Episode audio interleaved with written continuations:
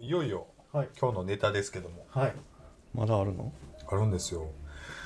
もうちょっと駆け足やんな。もう10時過ぎてるんで。えっとおじさん問題という僕ちょっと言いたいネタがあったんでこれそ差し込もうかな。差し込みましょう。興味なさそうやけど。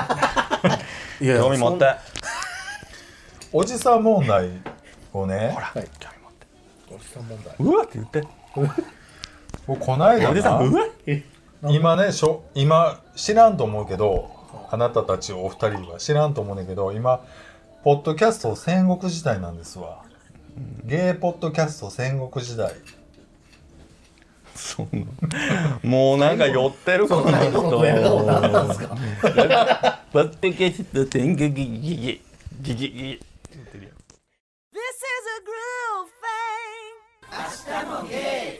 ね、でもまあみんないろんな、ね、自分のことを表現するのって大事だと思うわ、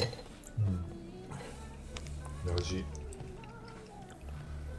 やっぱ自分も20代の時に、ん。それはまあ店子やったりとかさ個人のホームページやったりそれ女装したりとかイベントやったりとかして、まあそうできることは全部やったけどうん。やっぱりなんか思い返すとその時の一個一個の経験がいまだにいろんなことに役立ってるし、ん。やっぱりそれの表現したりとか伝えたことで人とつながってるのがやっぱり今もやっぱり財産になってるわけよ。なんかそういう、今お店やったってさやっぱりその全国にその何千人ってこう知り合いがやっぱできてきてるわけやんか、そういう人が「あなんかあの人の店ね」みたいなのがこう顔見たって分かるわけよ。なんか「あ大阪ああの子ね」みたいなのって。それってやっぱすごいことやなと思ってそのやっぱり20年っていう期間で作られたその人の担保、その信頼の担保っていうのはそれは自分のことを信頼してない人ももちろんいるんだけど、ああの子のあの子ねっていうのがちゃんとその蓄積されていくっていうのはやっぱりでじゃあここれから20年また30年やっていったらじゃあ人生もっと良くなるやろってすごい思うから、自分はやっぱりなんかその日本のさその若きゃいいみたいなとりあえず若いっていいことなんだよみたいなのって全く思えへんから別に若い子なんてみんな石ころにしか見えないから、石ころなりにもっともがきなさいよと思うからなんか僕は石ころじゃなくてなんかダイヤモンドなんだとかやって磨きもしないに言ってる子とかにもうそうにあんた今は石ころなんだからとにかく磨きなさいと思うんだけどでもそれがなんか周りが若いからすごくいいみたいに言ってんのがなんかいやそういうことじゃないんだよって僕の彼氏と同じこと言ってるあなた。石ころ問題が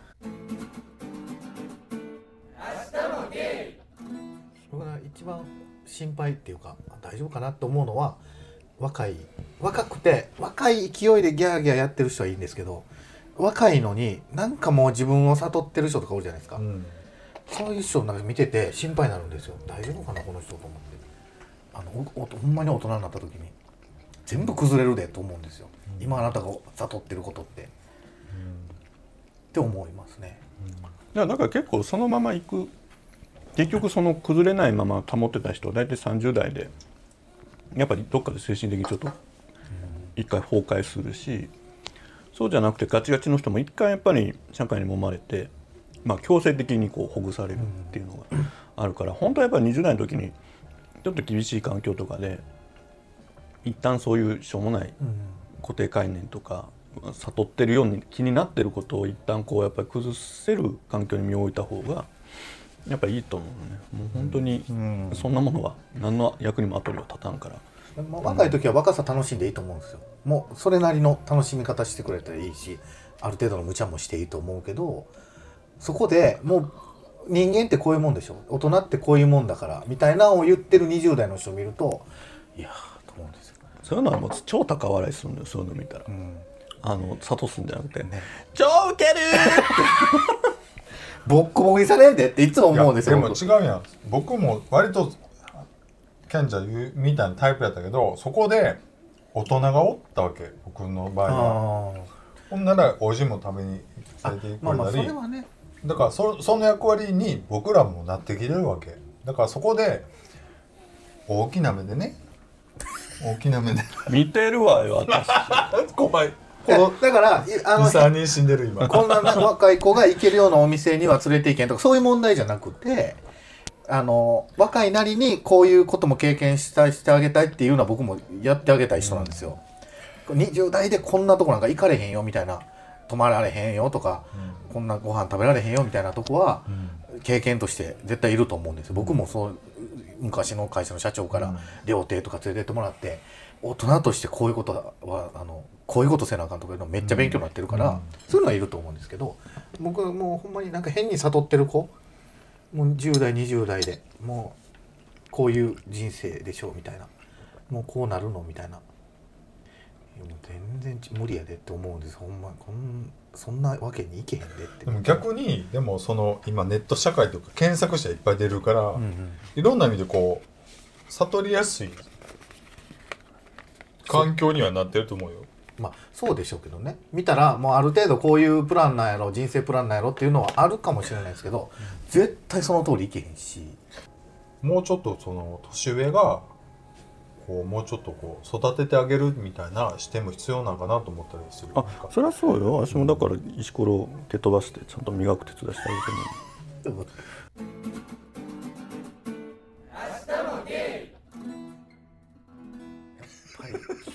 違うの。もっと揉まれないととは思うかな。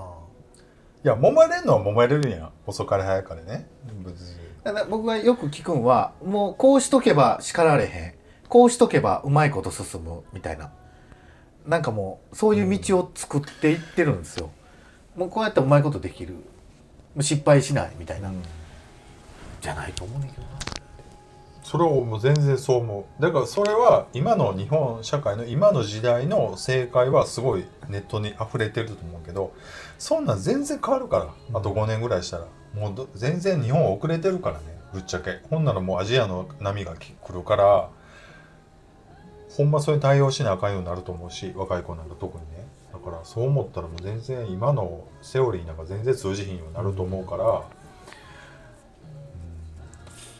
ん。なんかもうすごいダイナミックやしね結局。その、まあでも結局そういうのをじゃあ何っていうのをこう示せれてない大人が多いからね、でも逆に大人になったらさやっぱ保守的にはなるやん。やっぱりだからそれどうなんのかなと思ってたりはするけど僕的にはもうなんとか生きていかなあかんかなと思って。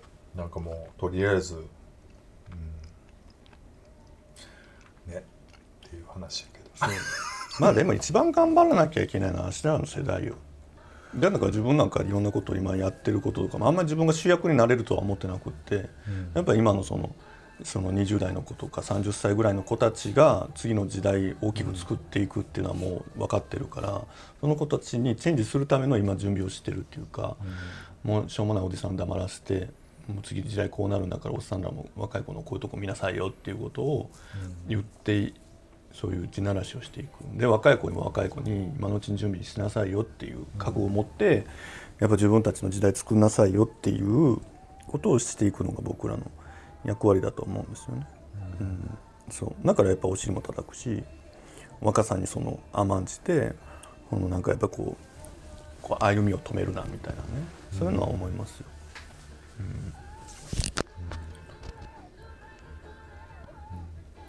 まとめてくれる？人それぞれ。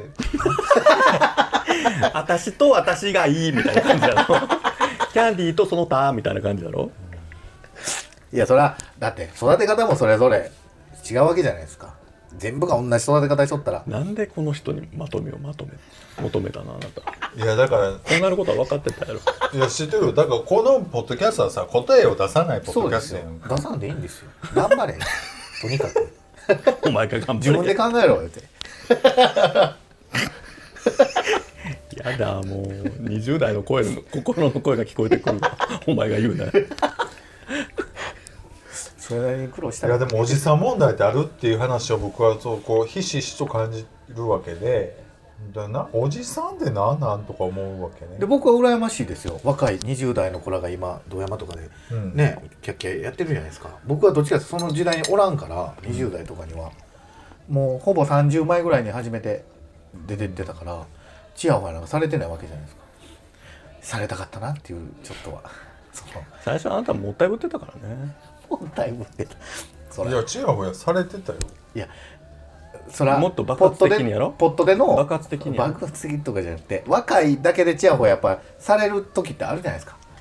20代やそこらで。こっちの世界って特にね。いやでもね若いだけでチヤホヤされるっていうのも一部やねんって。だから若いからって言って悶々とするタイプも一方ってその辺はもう一緒やねんってまあまあそうなのかな。でキャーニーちゃんは割ともう上層におるタイプやんずっと。ずっとずっとおるタイプ。ずっとおるタイプもう のんけ時代からずっとおるタイプやからアイドルそれでアイドル気質が醸成されてるどうしたん？今日どうしたどうしたん？